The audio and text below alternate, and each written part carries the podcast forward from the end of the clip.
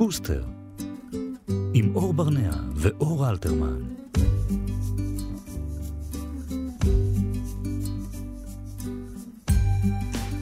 שלום וצהריים טובים לכם, היום יום חמישי, ואנחנו כאן עם תוכנית נוספת של בוסטר כאן, בכאן תרבות 104.9 ו-105.3 FM. היום בבוסטר אנחנו שמחים מאוד לארח את אה, מנחה ההורים, שי אור, שלום שי. אהלן, בוקר טוב. טוב שאתה בו, שאתה פה, אמרתי בו, בוא. טוב שאתה פה. בוא שאתה פה. אה, שי אור הוא מחבר הספרים הורות כמעשה ניסים, וגם בלי גבולות ממאבק אה, כוחות למפגש רצונות. אנחנו הולכים לדבר על מה זו הקשבה אה, עבור הילדים שלנו והמשפחה שלנו, ואיך אנחנו מציבים את עצמנו כמנהיגים מול הילדים שלנו, ועל עוד דברים נוספים ככל שהזמן יאפשר לנו. והוא בטח לא יאפשר לנו. כן, אנחנו ננסה, לעשות את זה היטב ככל האפשר. מיטל כהן ורז חסון עורכים ומפיקים את המשדר הזה. אלון מקלר הוא טכנאי השידור. יש גם אה, אפליקציה של קוראים לה כאן עוד, כאן אודי בחנות האפליקציות שלכם. אתם יכולים להקשיב גם לנו וגם לכל המשדרים של כאן. אנחנו ביחד עד השעה 4, ואנחנו מתחילים. שלום שי. שלום, שלום. טוב תודה שבאת. תודה שבאת. בשמחה. אני רוצה להתחיל דווקא עם שאלה קצת יותר אה, כללית. אוקיי, אתה מגדיר את עצמך כמנחה הורים? וואו, אני עוסק בהנחיית. הורים, אני לא, אני מגדיר את עצמי בהכי גדול כעוסק בריפוי, אוקיי? והעבודה עם הורים, כמו שאני מאמין בה, היא אה, פשוט ריפוי, לא רק של היחסים, אלא גם של האנושות עצמה. אז אה, אבל בעצם אתה, אתה בעצם פיתחת איזושהי, איך אתה קורא לזה גישה או... כן, כן, זאת גישה, נקודת מבט על מה זה יחסים עם ילד, ולמעשה גם אה, איך אה, יחסים עם עצמנו. שזו, שנייה, אני עוצר, הגישה שקוראים לה הורות כמעשה ניסים. כן. נקרא, אז איך זה ש... אני חייבת רגע שתסביר לי את זה, לא בציניות, באמת מעניין אותי לדעת, זאת אומרת, איך יום אחד, בן אדם קם בבוקר, מן הסתם זה לא יום אחד, אתה קם בבוקר, זה הרבה שנים והרבה מפגשים ומיליון מפגשים, אבל ומפתח, מרגיש שיש לו מספיק כלים וידע לפתח באמת גישה שקשורה להורות, שהורות, כידוע לנו, זה משהו כל כך מורכב וכל כך אינדיבידואלי. זה, זה תמיד נורא, זה תמיד נורא סקרן אותי. כן, אז אה, חשוב לי להגיד שאני מעולם לא הרגשתי שיש לי מספיק ידע ומספיק ניסיון, ו... אבל בשלב, אה, לא יודע אם מאוחר, אבל הייתי כבר בן 33 כשהתחלתי לעסוק ב... לעבוד עם בני אדם. 33 זה מאוחר. אה, כוונה...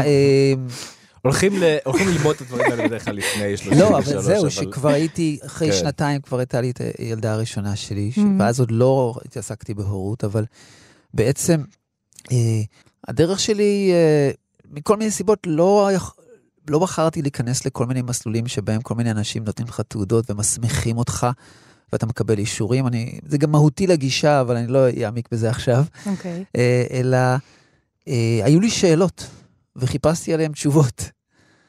אה, קודם כל, שאלות על, על עצמי ועל למה אה, בגיל אה, 25, 30, 35, אני כל כך מנותק מהכוחות שלי, מהעצמות שלי, חסר ביטחון עצמי אפילו שהייתי מוכשר וכתבתי מוזיקה והיה לי חברים והיה לי יח- יחסים.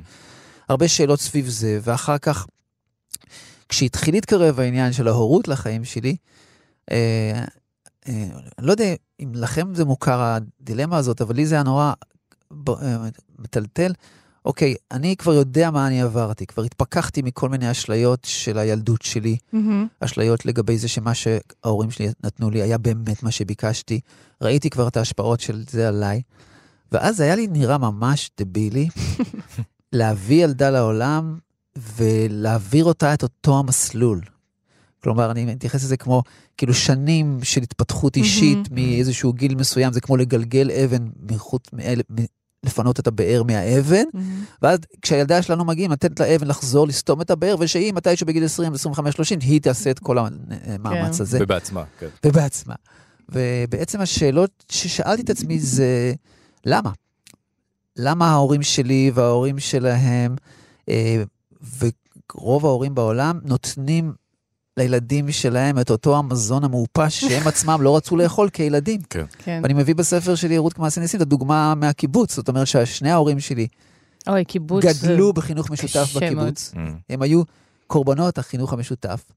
והם שניהם אנשים חכמים ומיוחדים מאוד מאוד אהבו אותי, ואפשר להגיד ללא הנד עפעף, הם שלחו אותי לישון שמה אה, בבית הילדים בלילה לבד. Mm. ו- וזו דוגמה אחת, כי, כי אפשר להש- להשליך את זה על בתי הספר, יש אנשים שעברו זוועות, שולחים את הילדים שלהם לאותה צורת חינוך, ואפשר... אבל היה איזה... רמת- עד רמת החדר אוכל, כמו שאתה הזכרת, כן. מה לאכול את הדברים המעופשים. נכון. גם אני- גם אני יורד פה על רמת הרזולוציה של כן. הדברים האלה. כן. יש אה, קיבוצים עם חדר אוכל לא רע. מהמם גם, נכון. אבל לא, אני אומר כשם כן, קוד. כן. אה, אבל-. אז לכ- לכ- לכן, כאילו, זה לא היה שאספתי ידע ויום אחד אה, ידעתי מה להגיד, זה היה שאלות שבעצם כמטפל, התחלתי בצורה אינטואיטיבית לעבוד ולהקשיב ול- ולחבר בין החוויות ילדות של האנשים שעבדתי איתם לחיים המבוגרים שלהם. וזה נכנס להתבוננות שלי על ההורות של אחרים וגם על ההורות של עצמי. Mhm. ו- אבל היה איזה רגע שהבנת שאתה מחזיק פה משהו, שבאמת פתאום כן יכול להפוך, כן יכול לתת תשובות?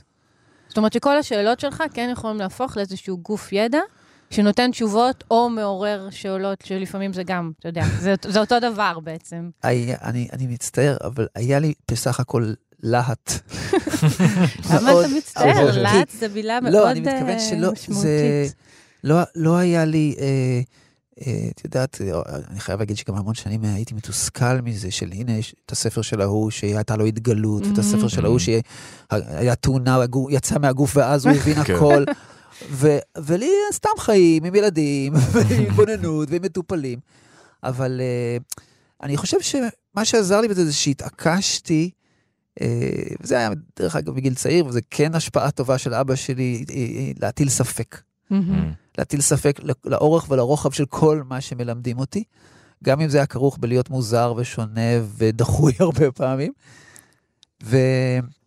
ואז הגו... בעצם כשהקמנו את הבית ספר ילדי אדמה, ואני הייתי המקים והמנהל שלו, זה היה מין הזדמנות ראשונה, זה היה בשנת 99, אה, להתחיל אה, לעבוד עם הנקודת מבט הזאת בעבודה עם הורים בבית ספר. בוסטר, עם אור ברנע ואור אלתרמן. מה זאת הקשבה, שי? אה, אני שואל את זה ממש בכלליות, אבל אני יודע שאתה יכול לרדת את זה בפרטים, וזה חלק משמעותי נכון. מהגישה זה- שלך. הגישה שלי בעיניי היא שפה של הקשבה, אוקיי? ולכן כבר המילים מקבלות משמעויות קצת שונות, כי הקשבה, אנחנו בדרך כלל מייחסים את זה לצלילים או למילים. ואני לכן מוסיף את המילה הקשבה עמוקה. זאת הקשבה למתחולל בתוך הנפש שלנו ושל הילד שלנו. זאת אומרת שכל צורת ההקשבה הזאת היא מעט מאוד עוסקת בגלוי, והרבה מאוד עוסקת בסמוי, וגם כשמתעסקים בגלוי, כמו זה שהוא מרביץ לאחותו, או זה שהוא מסרב לאכול אה, אוכל טבעוני, אה, מהר מאוד מחפשים את הדרך למה קורה תקשיב, מתחת לפני זה, השטח. זה נשמע מעולה, אוקיי. אבל כל כך הרבה פעמים אני מוצאת את עצמי, מול, בעיקר מול הבת, הבת שלנו, שלנו, כן. שהיא בת אה, שבע וחצי, ואני אומרת לעצמי, מה לכל הרוחות היא רוצה? לא, ולא מצליחה, לא מצליחה, לא, לא מצליחה. אוקיי, אז אני מכיר את זה מאוד, ואני גם מכיר את המצבים שבהם אם אני הייתי זה שמישהו בא מבחוץ, כמו שאני עושה לאנשים, ואומר לו, היי, תעצור, תקשיב, תנשום, אל תשפוט אותה, אל תשנה אותה, כן. אל ת, תטיף לה. אה, הייתי מביא לו בפנים איזה בדיוק. נגחה, כי, כן. כי היי, היי, שתלך לישון ושתעזוב אותי בשקט, כן. אוקיי? אז זה נורא מובן לי, ולכן גם כל הורה שהגישה מדברת עליו, מוצא את הדרך שלו ליצור מעבדה. כלומר, אני מבדיל בין שני תחומי הורות, אחד זה תחת אש והשני זה מעבדה. Mm. תחת אש מעט מאוד אפשר לעשות, וצריך שם בעיקר לסלוח לעצמנו על מלא מלא פשלות ו... וסטיות מהנתיב שאנחנו בחרנו. אבל מעבדה זה יכול להיות בלילה כשהם נרדמו, זה יכול להיות למחרת בבוקר עם עצמי בשעה שאני בבית קפה, וזה הכי מעצים כשזה אני ובן או הבת זוג שלי ביחד. מתבוננים על הדברים, ויורדים אל מתחת לפני השטח. אבל אני רוצה רגע להסביר למה זה כל כך חשוב. כי uh, אם אני מרשה לעצמי להגיד שיש משהו מהפכני בגישה, אז המהפכנות היא בהתייחסות לקושי. אנחנו צאצאים של תרבות שבה קושי הוא סוף שיחה. קושי זה דבר שצריך לסלק, או לנתח, או להתעלות מעליו, או Mm. להדחיק ולהתעלם ממנו. אנחנו חיים בתרבות שמקיימת אשליה שהתוצאות שלה זה הבתי חולים שמלאים במחלות, או Mhm. הבתי פסיכיאטרים, מחלות נפש. תרבות שבה אה, היא כביכול מין אוטוסטרדה כזאת, שבה צריך לנסוע, וכשיש תק, אה, קושי, יוצ, עוצרים, מחליפים את, את, את הגלגל וממשיכים לנסוע לאוטוסטרדה. מתקנים. מתקנים. מתק- מתקנים, כביכול מתקנים. בזמן שקושי, והילדים שלנו יודעים את זה ומחוברים לזה, אוקיי? וגם אנחנו כילדים היינו כאלה, קושי הוא התחלת שיחה. קושי הוא הזדמנות לזהות, לא שאתה צריך להחליף גלגל, אלא שאתה לא על הכביש הנכון. מהמם. ובעולם הבריאות, ה- והבריאות ההוליסטית, והרפואה ההוליסטית כבר, ברפואה הסינית כבר 5,000 שנה מדברים על זה שהסימפטומים על פני השטח הם רק איתות לעצור ולראות מה מתחת, איזה קונסטיטוציה לא תקינה מתחת לפני השטח. Mm. אני מנסה להעביר את זה לתחום ההורות, שבה Mhm. אני אומר שכשילד מחולל קושי, Mm. הוא מדבר בשפה, אני קורא לה שפת הקשיים. זו השפה היחידה שילד יכול להשתמש בה כדי לאותת להורים שלו שאיזשהו צורך עמוק, אני קורא לזה בקשת עומק, לא מתמלא. וכשאתה אומר את זה להורים, כשאתה מנחה, כמו שאתה אומר לי את זה עכשיו, איך מתגברים על האשמה? לא, ועל- אתה יודע, על כל הרגעים האלה שבאמת הבת שלי לצורך העניין הפגינה איזשהו קושי, היא לא סיפרה על הוציאה הקושי אותנו הזה, מדעתנו, הוציאה אותנו בואו, אה, מדעתנו. כן. ואז לצורך העניין, אנחנו כבני זוג, כי החיים עצמם ולפעמים דברים כאלה קורים, לא עצרנו. והתבוננו בזה אחר כך, והמשכנו הלאה. כן. ו- ו- זה ממש ממש- זה גם תהליך פנימי שאתה בעצמך צריך לעבור על עצמך, להבין שאתה נמצא במקום הזה, אני חושב. זה ממש טוב שאתה מעלה את זה, וגם בגלל שרצתי לכאן ישר מהפקקים, לא אמרתי משהו שאני משתדל להגיד בכל תחילה של סדנה או הרצאה. מי שבחר את הבחירה חסרת האחריות והלא שפויה הזאת להיות הורה, מוטב לו שיסכים ל-40, פחות או יותר 40 כישלונות בשבוע, וליישם את מה שהוא עצמו מאמין. כן. ומשם זה, משם זה הטירוף. כאילו, אם, זה, אם יש לנו השאיפה להרמוניה ולהצלחה ולמימוש של הערכים שלנו בבית, היא המפתח להתמוטטות שלנו. מהמם. אז הסליחה שאתה העלית אותה עכשיו, זה הצעד הבוגר אולי הראשון, כאילו, לסלוח לעצמך, כן. קודם, כן. כי לי אין, וגם לדעת שזה יקרה. בוקר שוב טוב, ושוב. בואו נתעורר למציאות שאבא ואימא כבר לא פה בבית בשביל לסלוח לנו על הפשלות שלנו. מהמם. כן. יצא שאנחנו האבא ואימא בבית, איך זה קרה? ואז רק אני יכול להגיד, להסתכל בראי, אחרי שצרחתי עליה בצרחות מזוויעות, שחס וחלילה שלא ידעו שמנחה הורים, אני עושה את זה בחדרי חדרים, כן, כן. אפשר לעשות את זה בגינה הציבורית, כי קצת אנשים יודעים מה- במה אני עושה. אבל אז נגמרו הצרחות, היא נכנסה מושפלת למיטה, אני עומד מול הראי, עכשיו רק אני יכול רגע, להסתכל. זה קורה גם לך? עדיין? וואו, ברור שזה. קורה, זה- זה הפרומו שלנו. והנחתום מעיד שעיסתו היא לפעמים טובה ולפעמים מגעילה, וזה נורא אנושי ובסיסי, וגם זה דבר בוגר, לא להשלות את עצמנו שאיזושהי התפתחות אישית היא כמו בקראטה, שמגיעים לחגורה שחורה ו- כן. ו- וזהו. לא, זה כל ומשם פעם, רק עולים ועולים. כל. פעם עוד שלב, וכל פעם, כל קושי שילדה ילדה מביאה, מביא אותי לסטייה מהנתיב ולבלבול, ולפעמים לסצנה שתיארתי עכשיו. אבל אם אני עומד מול הראי ומסתכל בעיניים של הבן אדם הזה ואומר, וואלה, א', על הפנים, ב', קשה מאוד הרגשות, ג', אני מכתיר אותך שוב לאבא המתאים לילדה הזאת. מהמם, יפה. אתה האבא הנכון לילדה הזאת, כן. ובסוגריים, היא עדיין יודעת את זה. Mm. היא למ- עדיין יודעת את זה. למרות הכישלון הרגעי כן, שלי באותו הרגע. שמתי בבנק האהבה מספיק אה, חסכונות, שהיא עדיין לא חושבת את מה שאני הידרדרתי לפני כמה דקות לחשוב, זאת אומרת שסולקת שיביאו אה, ועדה קרואה ומישהו אחר ינהל את כן. האבהות פה, אוקיי? גם כשהיא צועקת, אני שונאת אותך, אני לא רוצה אותך, זה. וואו, זו נקודה... טוב, אנחנו צריכים פה חמש שעות, אבל תקשיבי, לא, אני, ממש את זה אני רוצה להגיד. אני אמרתי את זה, שאנחנו לא יספיק לנו הזמן. כן. עוד דבר שאני מקפיד להגיד, זה אם אתם האימא או האבא שהילדים שלכם צורכים עליכם ונלחמים בכם, תהיו גאים. כי אתם האנשים שההורים, ילדים שלכם עדיין לא ויתרו על היותם ראויים לאהבה, והצעקות זה במיוחד, הזעם שהם מוציאים עלינו, זה מפתח לאמון שלהם בעצמם בחיים הבוגרים שלהם. מהמם.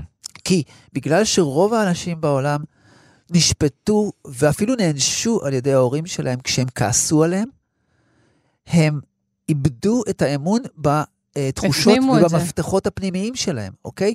כשהילדה שלי צועקת עליי, אני שונאת אותך, אתה אבא גרוע. מהמם, ובמקום, אה, את לא תדברי עליי ככה. מהמם, או במקום להיעלב ולהסתגר בחדר ולחשוב על אסטרטגיות איך אני נפטר ממנה או איך אני מעניש אותה, מהמם. אני מצליח, אוקיי, ואני לא אומר שאני תמיד מצליח, כבר הבנתם קודם, אבל כשאני מצליח לקחת אוויר ולהבין שהיא חולקת איתי את הדבר הכי יקר ערך שאפשר.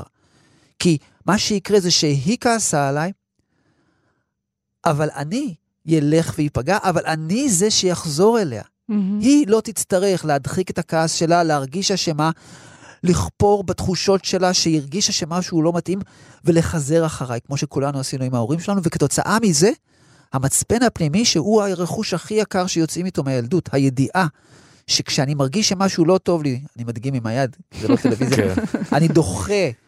וכשמשהו כן מתאים לי ומעצים אותי, אני. לוקח אותו אליי. המצפן הפנימי נשמר אליה, וכשבבגרותה מישהו ירצה לגעת בה וזה לא יהיה מדויק לה. או מישהו יציע לה אה, עבודה וכולם יגידו שזה לא טוב, אבל היא תרגיש שאינטואיטיבית זה, זה מעצים אותה, היא תסמוך על המצפן הזה, כי בשעת משבר, כשהיא אמרה לי, שונאת אותך, Mm. במקום לזהות את זה כ... אה, אז מה, מה עשית? רגע, רגע, אנחנו אנחנו הרי צריכים... לא, אני חייבת צריכים- תשובה טוב, למה עשית. כשאני במיטבי, כן. אני הולך הצידה, כן, אני נושם, כן. אני נפגע, ולפעמים אני צריך שהאישה שלי תהיה שם איתי כדי שאני אשנא את הילדה שלי במחיצתה במשך כמה כן. דקות או שעות, אבל אז אני אבוא ואני אגיד, היי, אני אוהב אותך. ואני מצטער על הפספוס שפספסתי, ואני מבקש סליחה, אבל לא מבקש מילולית כמו עכשיו תסלחי לי, כי זה כן. שוב אני מתבלבל, מהמם. הופך להיות הילד שצריך נכון. שהאימא שלו מהמם. תסלח לו. נכון, נכון. כן. מבקש סליחה כמו איתות שאני יודע שסטיתי מנתיב האהבה שלי, ואת, אם תסלחי או לא תסלחי, זה עניין שלך גם בגיל שלוש וגם בגיל שלושים, מהמם. אוקיי? ההורה לא צריך לבקש סליחה, לקבל סליחה מהילד שלו. כן. ואז היא מבינה שהאינסטינקטים והתחושות שלה שבגללה היא נכנסה לזעם, ואפילו שהיא אמרה לי שהיא שונאת אותי, מהמם. מי שממשיך להיות האחראי על היחסים זה אני ולא היא. השבר הזה שכולנו נשברנו, שכשהפכנו להיות אחראים על היח- מערכת היחסים עם ההורים שלנו, נמנע ממנה. בוסטר, עם אור ברנע ואור אלתרמן. אני חושבת שאחד הדברים, אה, באמת שתמיד אה, הורים מאוד מהסיקורים, ומילה שחוזרת שוב ושוב וכבר התחילה, אה, באמת מעוררת גם אה, סוג של אנטוגוניזם, זה גבולות. אה, כולנו מתמודדים איתם ומנסים להבין, צריך אותם, לא צריך אותם, מה זה בכלל אומר עלינו, אנחנו נגיד מאוד אה, בגישה האישית שלנו, לא יודעת, כאילו קשה לנו קצת עם המילה הזאת, נכון? קשה לנו אנחנו- קצת עם המילה הזאת. בד- אבל אנחנו כן יודעים אנחנו יכולים... שצריך לד- רגע, רגע, איזושהי שנייה. מסגרת. אני עוצר, אנחנו מדברים כן. על הורות, כן? אלא, מה, בזוגיות? אתה רוצה כן. שאפשר גם לפתוח את הזוגיות לא, שלנו? מדברים ב- עכשיו בכלל על החיים, כאילו. בשעה הבאה. כן. בכלל. אה, על החיים. לא, יש לנו בעיה עם גבולות, כמובן שזה כל אחד קשור למקומות שבו הוא גדל, והמקומות שהוא מגיע. מגיע מהם וכל המטענים שלו, אבל כן, אנחנו מצד אחד רוצים להאמין ולחשוב שיש לנו בית אה, מאוד חופשי, אני משתמש במילות מאוד גדולות, כאילו, בכדי לתאר את זה, מאוד חופשי, שאנחנו מאפשרים אה, חופש, מרחב אישי. ומרחב אה, חברתי, ולתת לילדים שלנו להתפתח, אבל את כן... המיטב. ו- מצד שני, אנחנו כן רוצים לה, להגיד גם על עצמנו שאנחנו לא חיים ב... אה, אני, מילים. גדולות. לה לה לנד, ג'ונגל, אה, לא, עננים כן, ודברים כאלה, וכן מצליחים, מציבים. לא, אנחנו מצליחים לתת להם את המסגרת שבתוכה הם יתפתחו. נכון. אבל זה נשמע מאוד יפה בתור סיסמאות. הגבולות מאוד... טוב, תן לו לדבר, אבל- תכף נגמרת התוכנית. אבל אתה, כבר כשאתה מציג את זה, אני מריח נקודת הנחה, כאילו שיש איזה מדד, אה, כי אתה אף פעם לא מרגיש בנוח ב-100% ממה שאתה עושה. אתה אף פעם לא, במיוחד שהילדים שלך גדלים, אתה אף פעם לא, אתה אומר לעצמך, אני בטוח שזה מה שצריך לעשות. אתה כל הזמן נמצא באיזו בחינה מחדש, בגלל שהילדים שלך מחזירים לך את הדברים האלה. כן, אבל אולי זה קצת בגלל שאתה כמו אה, אה, אחד שעושה סקי שלג על הסקימולטור, כאילו, אתה מבין? אתה, אתה מנסה ליישם משהו שאתה עצמך לא מזדהה איתו, אני מזדהה, אוקיי, ואני מציע שזה לא סתם, אוקיי? כן. אנחנו אה, חיים בתרבות שבחירה חופשית היא אה, מרכיב מרכזי בתוכה. זה לא היה ככה אצל ההורים והסבאים שלנו. מהמם, נכון. נכון. אנחנו, והשושלת של אלפי שנים של הורות, היא צמחה בתוך תרבויות, סליחה, שבה הישר, בהן הישרדות היה המטרה העיקרית של הבן אדם, והשתלבות הייתה הדרך לשרוד. Mm. הורים ש... אה, בשמחה חיבקו ילד בן ארבע ששרד בחיים, עברו למשימה הבאה, שהוא ישרוד גם בבגרותו על ידי הכוונה שלו אל העקרונות והמיומנויות שמאפשרת לבן אדם לשרוד. מהמם. זה הדבר היחידי שעניין אותם. כן. ולכן פחד ממה יקרה לו אם הוא לא ילך במסלול הנכון, אה, היה הקו המנחה שלהם. ולכן גם אה, הקלות של היישום של זה נבעה מ- עם מילים כמו ככה זה, או אין ברירה, נכון. או ככה אנשים עושים. אבל בחייאת, כאילו, אנחנו בעצמנו, בחיים המבוגרים שלנו, אה, לוקחים עבודה, לומדים בשבילה חמש שנים באוניברסיטה, עובדים בה חמש שנים, ואז מרגישים שאנחנו לא מתחברים לזה, אוקיי? ובמקום להיות מהנדס בתוכנה בהייטק, אני רוצה להיות אה, מעצב רוגלח, אוקיי? ו- וזה, אני מחליף מקצוע ואני מרוויח רק 4,000 שקל אה, לחודש במשך כמה שנים בגלל הגחמה המוזרה הזאת. אבל כשאנחנו עוברים לתחום הילדים, אנחנו חוזרים למהפכה התעשייתית לפני 150 שנה, ונדמה לנו שצריך לעצב אותם מתוך אותם פחדים ואותם העקרונות שעבדו בת- בתרבויות שקדמו לנו. וזה פשוט, לאנשים שילדים חיים במנוחה איתם יחסית, זה אנשים שהולכים לעבודה כי אין ברירה, ואומרים להיכנס למקלחת או ללכת לבית ספר כי אין ברירה. רגע, אז במה אתה- במה אתה מחליף את הגבולות? במנהיגות. במנהיגות אמיתית. מה זה אומר? אוקיי, וכאן אני מוסיף את המילה אמיתית. ותזכור שיש- שהזמן שלנו הולך ומתקצר. אני אומר שילד, לא, ילדים לא באמת, כמו שאנשים, אני, העיקרון שאני מנסה ליישם בכל הגישה שלי זה ואהבת לילדך כמוך, שזה שדרוג מטורף ל"ואהבת לרעך מהמם. כמוך, הרבה יותר קשה ליישום. מה שאני רוצה לקבל מהמבוגרים שאני סומך עליהם בחיים שלי, אנשים שאוהבים אותי, אני רוצה, גם הילד שלי או הילדה שלי רוצים לקבל ממני, אוקיי? אף אחד, אף בן אדם שלא רוצה שמי שאוהב אותו יציב לו גבולות. מהמם. למרות שהרבה מתחזקים את האשליה הזאת. אבל כל בן אדם כשהוא במשבר, וכשהוא מבולבל, וכשהוא חלש, הוא רוצה שהמבוגר בחייו ינהיג אותו בצורה בהירה ומעוררת השראה. מהמם. ואז, כשמגיע הרגע שבו... אה, איך אני מנהיגה את הילדה שלי ללכת להתקלח? מעולה, אזור, אה, אזור קרבות מאוד מוכר לי. או לקום לבית ספר. אז אה, את אוהבת להתקלח? אני? כן. כן. יופי. אבל לא תמיד בא לי. יופי, כבר אנחנו מתחילים מזה שכשאת גם אוהבת להתקלח וגם לא תמיד בא לך, זאת. אומרת שאת מפעילה יצירתיות עם עצמך בנושא המקלחת. ואהבת לילדתך כמוך, יכול להיות שגם היא לפעמים בא לה ולפעמים לא בא לה. וזה לא שהיא צריך שיציבו לה גבול, וזה לא שהיא אה, אה, לא ממושמעת, היא פשוט כמוך. ואז אה, כשאת ניגשת למקלחת, יש לך שתי אפשרויות לגשת. אני קורא, אחת זה אה, כסמכותנית או מרצה שרוצה לסגור פינה ולעבור הלאה למשימות של היום, ואז Mhm. הילדה שלך מיד מרגישה את זה, ואז בראש שלך את בעצם אה, מצפה ממנה, בבקשה תיכנסי למקלחת, תפטרי אותי מהעול הזה. מהמם. ילדים שלנו רגישים לזה כי הם עדיין מתייחסים אליהם כאל מנהיגים. אפשרות שנייה לגשת לשם זה, אה, היי, כמה זה מרגש אותי. לדוגמה, לא יודע אם זה מתאים לך, כן. זה מאוד מאוד אישי. אוקיי. וואו, אה, הדבר הזה של טיפוח הגוף, הדבר הזה של רגישות לניקיון וליופי שלנו, זה בשבילי אחד הדברים המהותיים בעולם והמהותיים בחיי המשפחה שלי. ועכשיו, במיוחד אם היא מתנגדת לזה כבר חמישה חודשים ומג'ננת אותי סביב זה, מהמם. מה שאני אעשה זה רבע שעה או חצי שעה לפני שאישו האמבטיה עולה, אני מתחברת לחזון שלי סביב בריאות וניקיון וטיפוח הגוף, מהמם. ויוצאת למסע שכנראה יכול להימשך חצי שנה, מהמם. שבו יום אחד זה יצליח ויום אחד זה לא יצליח, אבל כשהילדה שלי ת, ב, ס, אה, תנסה לדחות עוד ועוד את הבילוי סביב השולחן כדי לא להגיע לאמבטיה, היא תרים את המבט, היא תראה אישה נוצצת, שדלוקה על המסע הזה, שלא מנסה להיפטר מאיזה משימה זאת אומרת, בעזרת... להתחבר באמת למניע הפנימי שבאמת... כן, אה, לסיבה העמוקה שלך. מה, אבל על כל דבר רגע, שאני אנחנו, רוצה... אנחנו רוצים לעצור. יש לי אני ש... לא אנחנו, יש... אנחנו נקשיב לשיר שגם אותו בחרת, את איך שכוכב אחד מעז. וואי, זה נוגע ישר לנושא. שלנו. נכון. כי נתן זך פה כתב את ה...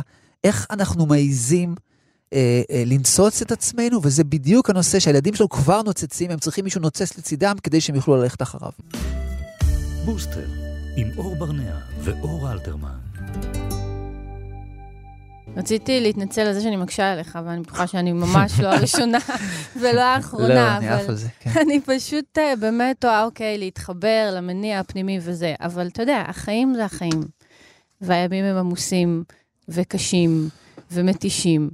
ואיך, כאילו, על כל עכשיו דבר שאני רוצה שיקרה או שתעשה, אני לא רואה את עצמי מתחברת עכשיו למניע הפנימי ועושה עבודה של חצי שנה. זה בדיוק מה שרציתי לשאול, כי החיים עצמם, בדיוק, הם שם. אה, אה, אה, איך אנחנו. עוצרים אנחנו בעצמנו לפני שאנחנו עוצרים עם הילדים שלנו. אז תראו, uh, זה פוגש, מה שאתם אומרים, כאב מאוד גדול, שאתם גם, אני חושב, מכירים אותו. יש את התשוקה הזאת, ולכן המון אנשים סביב הורות תמיד אומרים, תביא עצה, תביא איזה טיפ, מה עושים, מה עושים, מה נכון. עושים, מה עושים. אבל רגע, איפה המנואל? אנחנו, כשאנחנו בתחום שמעניין אותנו באמת, שאנחנו מנהיגים אותו והוא באמת שלנו, אנחנו לא עוסקים בטיפים. אף אחד, כשהחברה שלו מתרסקת והיא בחובות, לא הולך ברחוב ומחפש טיפים, הוא אוסף את כל הנהלת החברה, ויוצאים לשלושה ימים של אקדחי בוץ ומדיטציה והילינג, נכון. ועושים סיור מוחות, כי יש משבר. אז למה בבית המלאכה לא- שיוצר את האנושות זה לא- אנחנו רוצים טיפים? כי. זה לא תמיד משבר. רגע, אז אני, לשאלתך, אני אומר, כש, כשעובד לך, אוקיי? כשאת פשוט נוקב, מסתכלת עליה במבט נוקב בזמן שהיא תופרת את הפסטה לתוך המזלג, מהמם, ואומרת לה, יקירתי, עכשיו לאמבטיה, והיא פשוט קמה והולכת. מהמם. יופי, אל תעצרי, אל תעשי מדיטציה ואל תשאלי שאלות. אוקיי. אבל כשמתחיל להיות משבר, אמ, ההנחת עבודה שלי היא, ואני אפילו זוכר קצת מזה כילד, וזה מפתח בגישה שלי, אני הרבה מתבסס על מה שאני זוכר כשהייתי ילד, שהילד שאני הייתי. כשיש משבר, הילדים שלנו סובלים פעמיים. אנחנו סובלים כי זה מבאס, והם סובלים כי הם איבדו את- איבדו את אבא ואימא בתוך מאבק הכוחות. כאילו בספר שלי, בלי גבולות, אני מדגיש שוב ושוב שמאבקי הכוחות הם אירוע שבו המבוגר סובל פעם אחת והילד סובל פעמיים, כי הקרקע נשמטת, כי המ- האיש או האישה המלאי החיים היצירתיים שמנחים אותו בחיים הולכים, ומגיע איזה אה, מודל סוג ד' של אותו בן אדם, שרק רוצה כבר שילך לאמבטיה ולא מעניין אותו כלום. אמ, בסבל הכפול הזה אני שואל את עצמי, למה היא עושה את זה פעם אחרי פעם? מהמם, ואני ש- גם מוודא שהיא לא סתומה. אוקיי? אינטליגנטית, היא רגישה, והיא יודעת בדיוק איזה מבט יהיה לך ואיזה ערוץ את תתחילי ללכת עליו כשהיא תתנגד ללכת לאמבטיה. מהמם. ואני אומר, כשאני רוצה לכבד את הילדה הזאת, ואני רואה שהיא, ואני מניח שהיא לא סתומה והיא מחוללת את זה שוב ושוב, אני אומר, יש לה סיבה טובה. הסיבה הטובה לא קשורה לאמבטיה, אלא קשורה למשהו עמוק שהיא רוצה לקבל, והדרך היחידה שלה לאותת על זה, זה המאבק מולך על האמבטיה. מהמם. וכן, יש פה דחיית סיפוקים נוראה להמון הורים שמקשיבים לי, שרוצים את הטיפ ואת העצה, כן. אבל אני לא עושה את זה כי אני פוגען או כי אני פלספן, אני עושה את זה כי אני, האג'נדה שאני מנסה לה- להריץ פה, היא בואו ניתן לילדים שלנו את מה שאנחנו עצמנו מבקשים. שכשיש משבר, מי שאוהב אותנו יעצור וידחה סיפוקים ויקשיב מה קורה, קורה בתוכנו, מה מתחולל בנפש שלנו. מהמם. וההורים, אני שמח לראות שיש אלפי הורים שההורות בשבילם היא מרחב של התפתחות וצמיחה, ולכן הם מוצאים את הדרך, גם כשזה מבאס וגם כשזה קשה, אמ. ליצור את המעבדה ולשאול שאלות שאלפי שנים הורים לא שאלו, כי זה מדליק אותם לתת לילדים שלהם סחורה סוג א'. מהמם. כן. טוב, אנחנו דיברנו הרבה על הילדים שלנו, בוא נדבר רגע על הבנות שלך. כן. יש לך שלוש שלוש בנות. בנות. אז יש לי ילדה בת 21 וחצי, וילדה בת 16 וילדה בת 10. שאתה גם הפכת להיות אבא צעיר, אני אומר גם כי גם אני קצת... אה, למה צעיר? יח- לא, איפה- היית אבא צעיר בפעם הראשונה שאמרת שבגיל למה? הוא אמר- 33? 35 נולדה הילדה הראשונה שלי. אה, אוקיי. לא, הייתי זקן. אה, במה אתה מרגיש שהצלחת, איתן? כן, אז ההצלחות הענקיות שלי הם שתיים, התכוננתי. כן, מראש. אה, זה, אני, את יודעת, אני, הצלחות בשבילי זה דברים שאני כישלון בהם והם הצליחו. שזה הכי מרגש אותי. נכון. כן.